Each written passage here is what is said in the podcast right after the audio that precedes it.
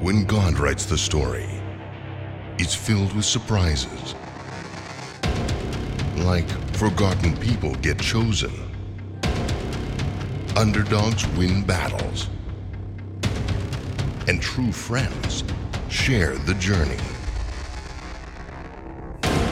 When God writes the story, lessons are learned in the wilderness. Fools are found out. And sometimes, the guilty go free.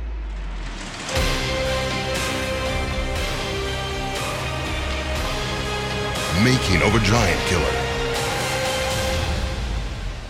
Hey, welcome today to part three of the series, Making of a Giant Killer. More on that in just a moment. But first, I want to welcome you to this moment, wherever you are, on Facebook, on our online platform. Man, thanks for taking a moment today and watching this service. Uh, we believe God wants to speak directly to your heart. And if this is your first time connecting with us at Trinity, man, fill out the connection card or even just put a comment there on Facebook. We'd love to connect with you, and really, we would love to send you a gift to say thanks for being our special guest. In church family, we haven't forgotten about you. I mean, if you have a prayer request and I mean, something specific that we can care for you, um, fill out the connection card, and in that prayer request um, portion there, let us know of what's going on. Um, a pastor, an elder, somebody from our team will reach out to you, and we just want you to know that you're not alone, that we love you, we care for you, and I mean, Amanda and I, we miss being with you each and every week, and we can't wait for the day um, when we'll all be together again. But, but thank you for, for your encouragement, um, the stories that I'm hearing about you staying connected into your groups and um, TLA and all, all, the different ministries that we have still going on. I mean, I, I'm so excited for all that God is doing in your heart and in your life. So thanks for being here today. And, and let me just remind you um, that next Sunday, it is Mother's Day. It's a really big day. And so, um, kiddos and dads and husbands, come on, like, don't blow it. I'm giving you a week notice, right? Like, get the flowers, order takeout, like, be prepared. Uh, on, I want you to have a very peaceful Mother's Day, and I can't wait for this. We're gonna honor all the moms next week, and it's really be really really special. And so I'm just, I just love you enough to give you a week's head up. Like, come on, like be prepared, spoil, spoil the moms in your life. Um, take out your sermon notes, download those, and let's continue the series, The Making of a Giant Killer. And I want to frame our conversation um, right now around this question. And so just follow along with me. But the question I want you to think about of do you have that friend? Like, think about that. Do you have that friend? I, am not talking about your social media friends, because we all have social media friends. And it's so easy to pretend and even to be fake on social media. In fact, just reminded, like this week, just scrolling through my feeds in the morning, it's just amazing to me how many people think that it's important that I know like what they're having for breakfast? I mean, 10 years ago, none of us would even think about making a nice breakfast and then calling our 10 closest friends and showing them a picture or telling them about like and now we, we take a picture and then we take 10 minutes to figure out a really funny or cool hashtag and all the while, when it's time to actually eat the breakfast, your, your pancakes are cold, right? it's so easy to, to pretend and to be fake on, on social media. Sociologists are, are telling us now um, that, that people are more concerned um, about their online image, their Facebook image, than they are even about like the real in person, real life. I like to say the heart to heart, the kneecap to kneecap um, relationships. We're way more concerned about social media relationships than we are about the real life relationships. And here's what I want you to know that if we're more concerned about that and not concerned about the real life, like having those real friends, I really believe this that we won't achieve our full potential in life. God created us um, relational beings. He created us first to have a relationship with Him, but then He created us to have relationships with each other, which is why a few months ago I did a whole sermon on the idea that relationships are spiritual. Any type, there's a close relationship, there is a transference that's that's happening. Relationships are critically important. And for all of us to achieve the greatness in our life, to achieve our full potential, we can't do it alone. We need other people in our life. We need some close friends. And one of the things that we're gonna learn in David's life is that he had a close friend. David, I believe this, wouldn't be all that he, all of his potential, all that he was created and destined to become if it wasn't for some people in his life. Sociologists also tell us that we are the, the sum total of our five closest friends. So think about that. The five people that you spend the most time with, like more or less, like that's who you really are.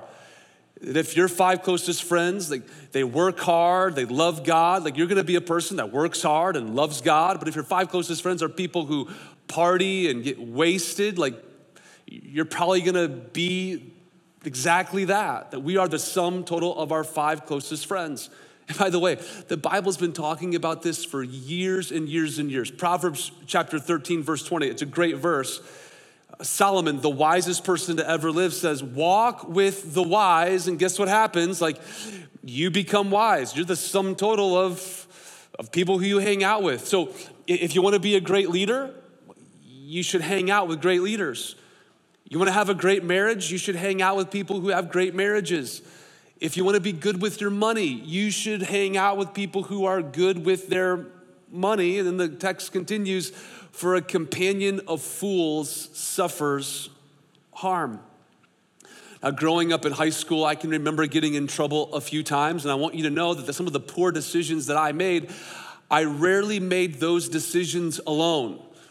I was always influenced by other people, and, and now that we're 20 years removed from high school, they would probably say, No, Jared, I think that you were the one that was influencing us to make those poor decisions. Either way, right? Like a companion of fools, like that's when you begin to get yourself in trouble, which is why John Maxwell, and I've shared this a lot, has said this that show me your friends and I will show you your future. Show me your friends and I will show you your future. And so, young people, middle aged people, old people, wherever you fall. Like, this is so important that all of us, we need good friends in our lives. God has great plans and He has a pathway of greatness for each and every one of us. In order for us to step into all that God has, I'm telling you, you're gonna need some good friends along life's journey so you can reach your full potential. All that shared and said really to build some context for where we find David, you have to know that David has been anointed king and he just defeated um, the Philistine giant Goliath. Well, David is not yet the king. Saul is the king of Israel. And Saul has a son named Jonathan. And everybody thinks that Jonathan is the rightful heir to the throne. That's just kind of how it worked. You're, you're the son of the king. You're going to be the next king. Well, Samuel he didn't anoint Jonathan to be the next king. He found a shepherd boy from the house of Jesse in Bethlehem and said, You're the next king of Israel, anointed David. And so David has this triumphant, we learned about this last week, this amazing um, battle plan against the Philistine giant Goliath. And after that, subsequent battles, David's like fame just begins to rise. I mean, he's like just winning all these battles. Everybody's following him. In fact, his popularity goes so much that there's a song written about David. And I'm not going to sing it for you, but you can kind of put your own tune to it. But this is what the song was about David that Saul, King Saul, yeah, he's slain his thousands, but David, I mean, he's slain his tens of thousands. What an incredible song. you got to know. Um, Saul didn't like this too much. Saul, in a moment of rage and jealousy, um, hurls a spear at David's head, and David avoids it. Now, you got to understand, this is a really difficult position for David to be in because Saul is David's boss. David was a commander in Saul's military, and David would play the harp for Saul in the palace. So you think that you have a bad relationship with your boss? Like nothing compared to David and Saul. In a moment of rage, Saul throws a spear at David, and David has to escape in a really difficult position. And in the middle of that difficult situation, God sends David a gift, and it's the gift of friendship. And it's probably the most unlikely friend that David would ever have. God sends David to get the friendship through Saul's son, Jonathan. And what's so unlikely about this is that both of these people were really competing for the throne, you would think. It almost be like today, like Donald Trump and Joe Biden becoming the best of friends, right? That's not a political statement. I'm just telling you that's very unlikely for that ever for that ever to happen.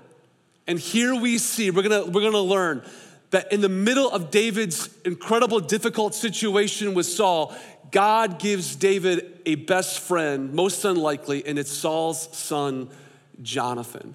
And we're gonna discover over the next few minutes that there's four really essential ingredients or four main aspects of great friendship. And all of us need great friends. So, as we work through these, and by the way, I could have given so many more. All the books you read, sermons that you'll listen to, I mean, there's so many great aspects of their relationship. I just want to highlight four of them. And while we highlight them, I want you to ask the question are these ingredients, are they in your life or the people that you have as friends? Like, would, that be, would this be said about you and would you say this about, about them? I think this is gonna be really helpful for you, for you today. Follow along with me, write this in your notes, but here's the first essential ingredient to friendship. And number one, it is, it's commonality. It's commonality. So, so you can put in context, 1 Samuel 18, verse 1, the message translation, I really like um, how Eugene um, Peterson words this. It says, By the time David had finished reporting to Saul, Jonathan was deeply impressed with David, and an immediate bond was forged between them. He became, talking about Jonathan to David, he became totally committed to David and from that point on, he would be David's number one advocate and friend. Some translations say that they became like blood brothers. Another translation said that their hearts were knitted together, not, not in a sexual way, but just in this idea of, man, we have so much in common. Like, here's what they, the text doesn't clearly tell us what they had in common, but you would think that they were both incredible warriors David gets all the credit, but Jonathan was no slouch.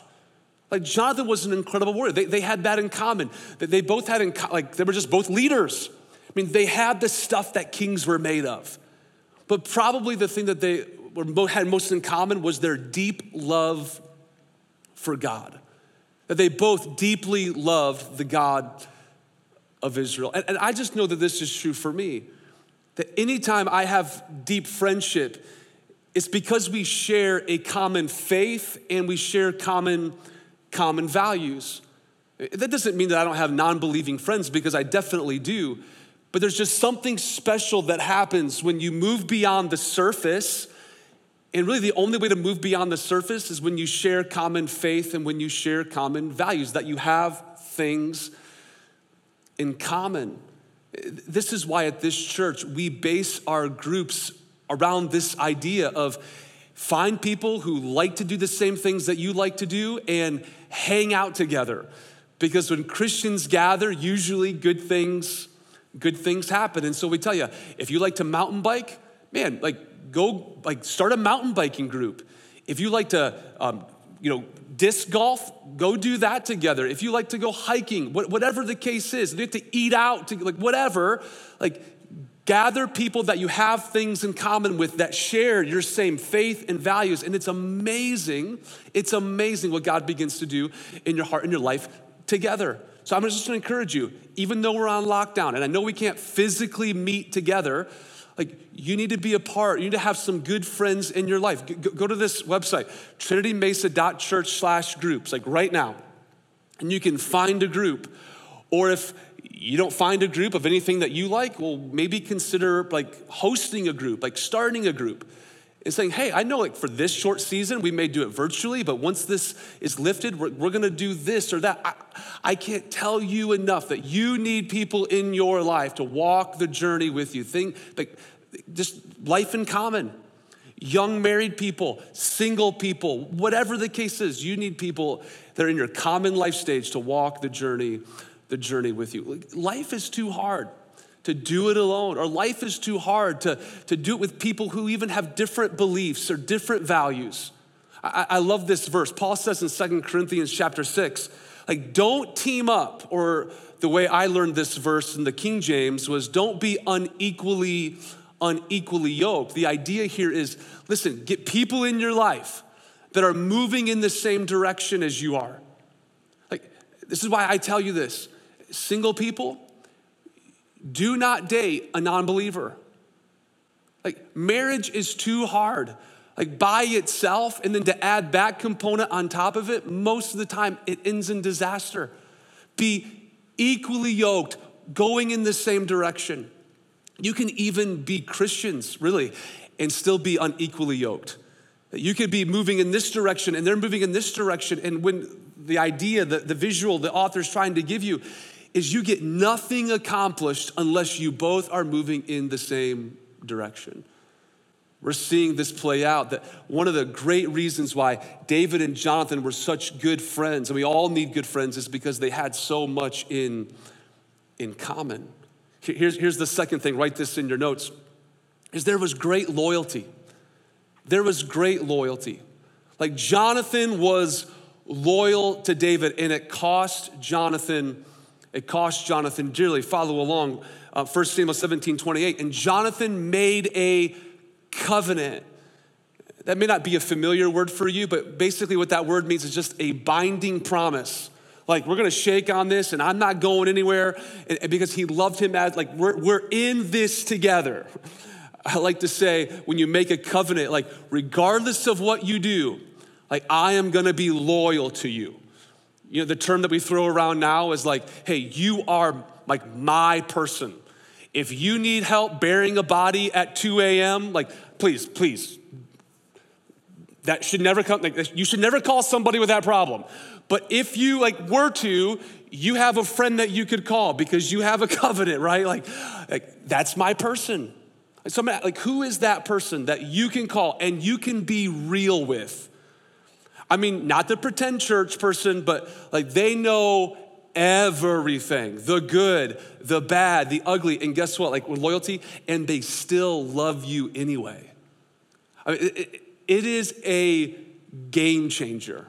I, I want this for you so much that you need people in your life that you can call. Henry Cloud calls it the 2 a.m. friend that you can call at any time and they are going to be loyal to you.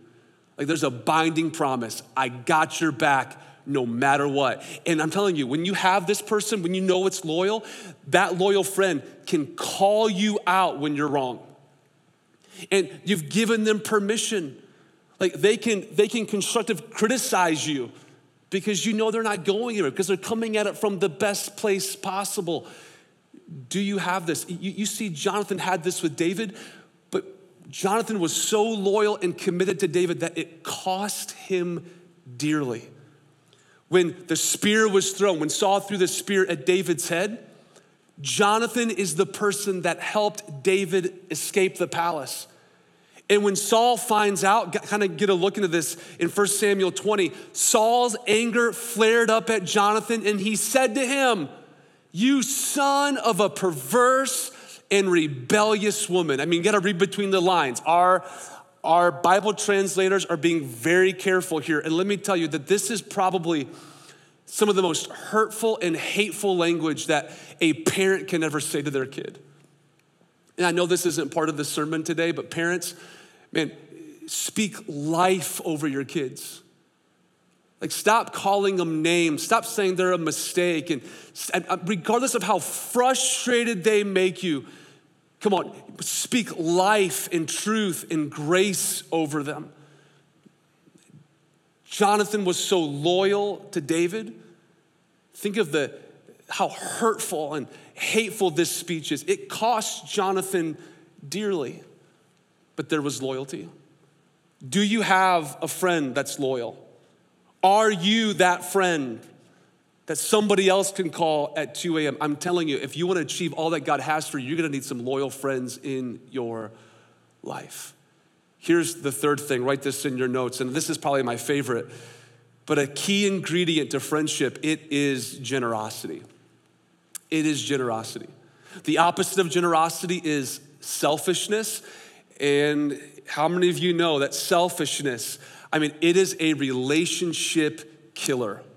Like, if all you do is take, take, take, take, take, you're gonna end up very, very lonely. Let me show you how generous Jonathan was to David. And Jonathan made a covenant. There's that binding promise again with David because he loved him as himself. And Jonathan took off the robe that he was wearing and he gave it to David along with his tunic and even his sword, his bow, and his belt. This, this is so interesting because the robe, that doesn't really mean a lot to us. We just think it's clothes, but that's not. That, that is the royal robe that only two people could have, and that would be the king and the king's son. It's incredible generosity from Jonathan to David. And also, not only that, but it's this idea of the sword. A little bit of context for this, just to know the sword, but there was only two swords in all of Israel. So go to 1 Samuel 13. So on the day of the battle, not a soldier with Saul and Jonathan had a sword or a spear in his hand. Only Saul and his son Jonathan had them. And the reason why is because the rival nation, the Philistines, had a market on metal. So, what we're seeing here is that Jonathan gave David his most prized possession. Generosity builds friendships. In fact, this week, when I was thinking about some of my closest friends over the last 20 years, it began, our friendship began by an act of generosity. It isn't necessarily very big, but maybe something small, like as some just some time. They were generous with time, or they were generous with a small gift. Like looking back, it's amazing how friendships start with generosity. so the moral of the story is if that you want to be my friend, like you got to give me a gift, I guess. I, no, I, that's not true. Uh, but but I'm available for all of that. Like I don't, no problem. Here, here's what I'm learning, right? I, I need to grow in this area. And I think this is an area for all of us to grow in. That all of us can learn to become more generous.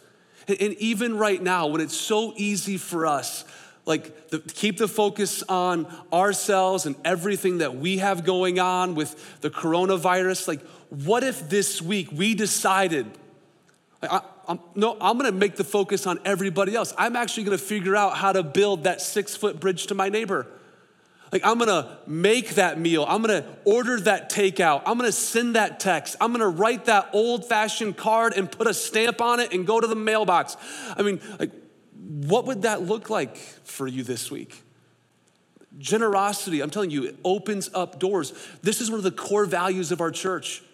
Like, we actually believe here that it is way better to give than to receive. That we are going to be people like that this community knows what we're for, not for what we're against. That we are going to be generous. Write this to the side of your notes, but I believe this that generosity opens the door so you can be heard. I believe this today that generosity is the new evangelism. Just what we're able to do right now because of your generosity out of our doors, we're having conversations with people that we've never been able to have before. Like your church is caring for, for the foster kids in this way, and, and you're able to help with, with these different ministries. I mean, it's, it's amazing. Generosity is allowing us to do that. Generosity, like we earn the right to be heard. And I'm telling you, great friendships. You you want to have a friend? Come on, generosity opens the doors so you can be heard. It's an incredible principle. And here's the fourth one, and then we'll be done. But the key ingredient to having good friends, come on, it is encouragement. It's encouragement. Let me fast forward the story.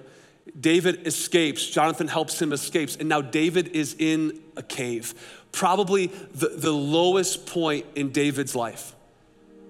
And while he's there by himself, I, I love what Jonathan does, that Jonathan takes the initiative. Jonathan went to find David. I love that. Like, I'm not gonna wait for somebody to encourage me. Like, I, like and he could have, right? Like, his dad is, you know, just said, like, I, I want nothing to do with you. I can't believe that you were even born. Jonathan needed encouragement himself, but I love this. Like, he went to find David and encourage him. And this is what I love like, encourage them to, to stay strong in your faith with God. Like, don't fear. People don't necessarily need a great word from us. What, what they need is they need a great word from God. And oftentimes, on our difficult and really challenging days, God sends us the gift of a friend to do what? To stay strong in our faith in God. It's an incredible principle. Because maybe some of you right now, like you, like you would just relate with David and you would say, man, this is a really difficult season. Like maybe you're a high school senior and you had all of these plans and this was gonna be the best three months of your life and it's been completely upended. Like, and you're frustrated and you're discouraged. Or, or maybe like you thought for sure that you were gonna get that promotion. Like you, you saw it. And not only did you not, not get the promotion, but maybe your hours have been cut, or, or maybe you've lost your job altogether and you're in a really difficult season, wherever you are.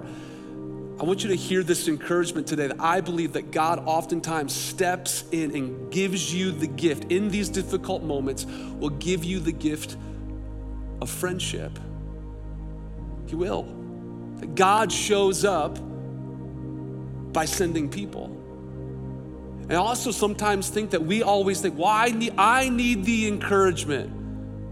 And I actually think that that's messed up thinking. The Bible tells us this Go, go to the next one, sorry. A man who has friends must himself be friendly. This is what, like, stop waiting for everybody else to take the initiative for you, but why don't you take the initiative? Like, you can be friendly. So I, I want to encourage you, like, this week, like, take the initiative. Send that text. Like, go knock on that door. Stay six feet apart but this week, like, be friendly. Maybe you're the gift. God's gonna use you the gift for somebody else. Stop waiting for always to be receiving, but go make take the initiative. Go bring that word of encouragement. And here's the most incredible thing is that God took the initiative with us. That we didn't deserve it. Here's how this verse ends. A man who has friends must himself be friendly, but there is a friend who sticks closer than a brother.